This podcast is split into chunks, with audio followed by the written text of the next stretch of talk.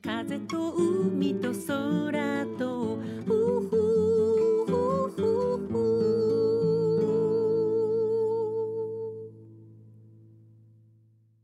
皆さんおはようございます。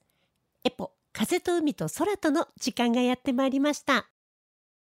この前朝ごはんを作りながら YouTube を見ていたらある大学の先生が出てきてこう言っていました。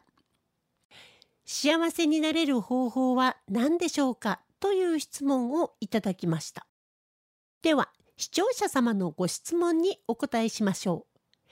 幸せになれる方法は幸せな方向を見ることでしょうと答えられていました。私はその言葉にすごく気持ちがヒットしてよし今日一日この方向で行こう。そんな風に心に決めていました。お風呂に入って湯船の中で足を伸ばした瞬間あれ？その時です。なんだか腰がぐきやってしまった。軽いぎっくり腰。なんでお風呂の中でぎっくり腰なんでしょうね。その時に思い出しました。朝のあの先生の言葉。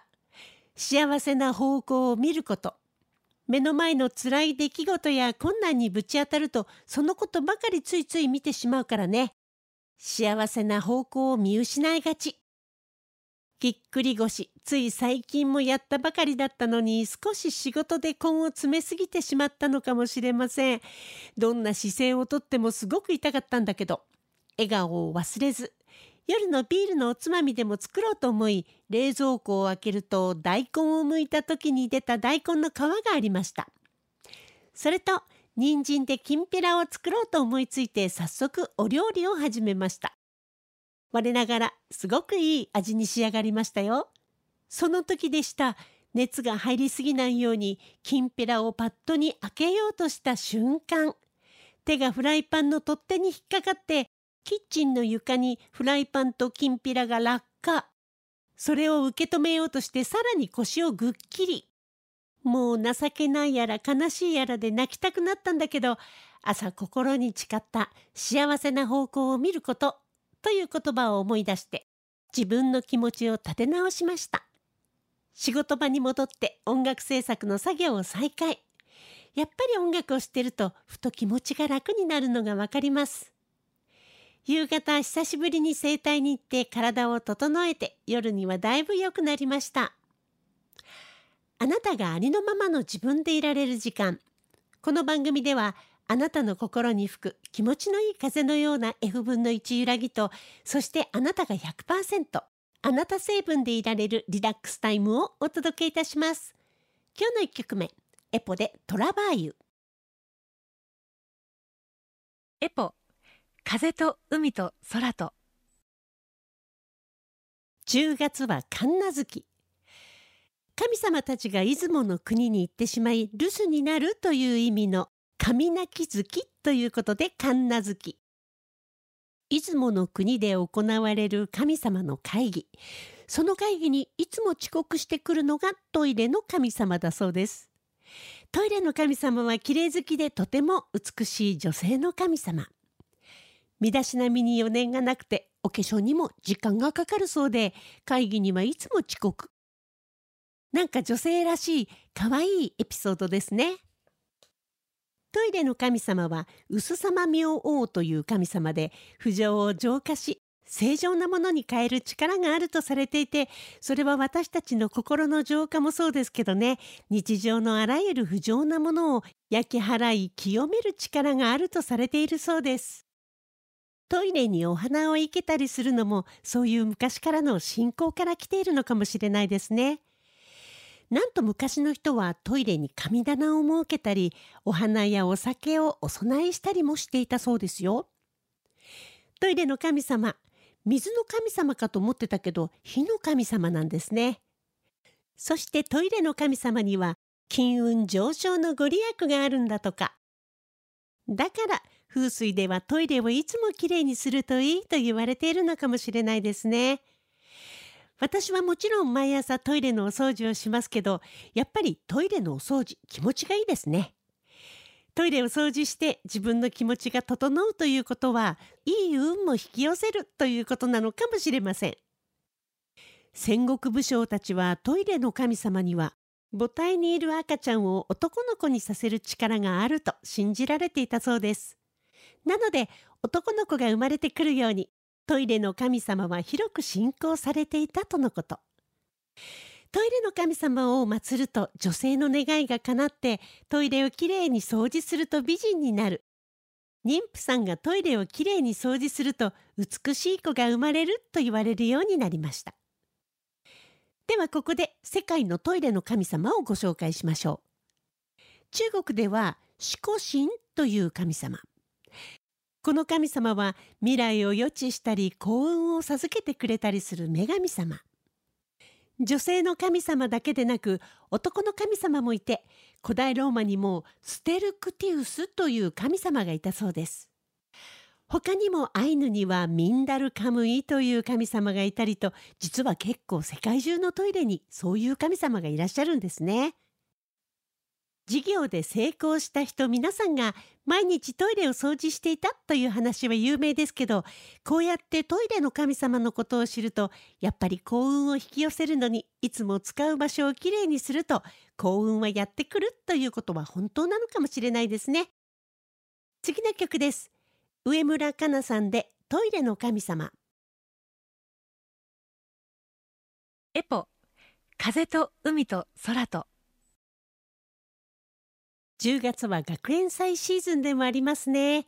学生の皆さんは学園祭に向けてきっと忙しくされている時期でもありますか？皆さんの中で文化祭学園祭の思い出ってどんなものがありますか？私にとってはかなり遠い思い出ですけど文化祭学園祭が始まる前と終わった後では同級生とのつながりはもっと強くなったように思います。一つのことを力を合わせて作り上げる。そのプロセスも楽しかったな。あとリーダーとなる人の力量がはっきりわかる。そんな時でもありましたね。みんなの取りまとめ役となる人はその後もずっとそういう役回り。学園祭を通じてそれから先に訪れる社会の中での自分の役割とか立ち位置なんかもなんとなく見えてくるようなそんな経験だったかな。私は中学も高校もライブとお芝居をやっていました。私の高校時代、私が高校2年の時、一級下にいたのがギターの佐橋義行さん。私の20代前半の頃のアレンジをほとんどやってくださっていたアレンジャーキーボーディストの清水信之さんは3年生。私は2年生。私たちは同じ高校の生徒でした。佐橋くんとはニコニコセッションバンドというバンドをやっていたのもすごく楽しかったです。このバンドには1年から3年までメンバーがいたので超人気バンドでしたよ。東京女子体育大学の時はもっぱらスポーツイベントが主でしたね。いわゆる出展が出たりとか研究発表とかはありませんでした。別の体育大学から学生が来て対抗試合とかね。一番私が印象に残ってるのはクラス対抗水中騎馬戦。馬の上に乗る子は水泳帽をかぶって相手の騎士から帽子を取られないようにしながら戦うというゲームです。普段仲良しのクラスメイトともこの時ばかりは真剣勝負。水の中なので振り落とされても怪我はないしね。なんかその必死さ加減が逆にすごくおかしくて私は馬をやっていてもう笑いが止まらなくて騎士を支えなくちゃいけないのにね笑いすぎて力が抜けそうになったのを今も覚えています。すごいですよ。女子体育大学の生徒が本気になったら。まあいろんな競技がありましたけどね一番盛り上がるのは水中騎馬戦でしたかね。音楽が仕事になってからは学園祭にたくさん呼んでいただきました。それも思い出深い記憶かな。東京のとある大学では電源に机をぶつけてしまった生徒がいて本番の途中でバンドの音がぷっつり出なくなってしまったことがありました。結局途中からはノーマイクアカペラで歌ってそれが学生の皆さんに受けるというハプニングもありました。今から思うと本番でそんなことが起きるなんてすごく恐ろしいことですけどね。いろんな人たちと一緒に何かを一つ作っていくという協調性とか創造性自主性も学園祭や文化祭ですごく育まれたんだなと思います。次の曲です。ユーミンで卒業写真。エポ風と海と空と。結婚式とかお祝いのお礼にいただく商品カタログ。その中から好きなものを選ぶと送られてくるシステムですが何を選んだらよいのか毎回悩む我が家です。皆さんはどんな傾向のものを選びますか？結局我が家はすき焼きとか焼肉用のお肉かな？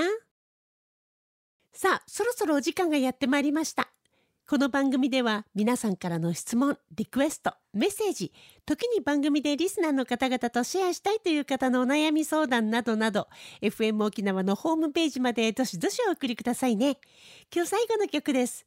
エポで黒い瞳のガールフレンド。この作品を聴きながら皆さんとはお別れとなります。お相手はエポでした。また来週。風と海と空と Ooh.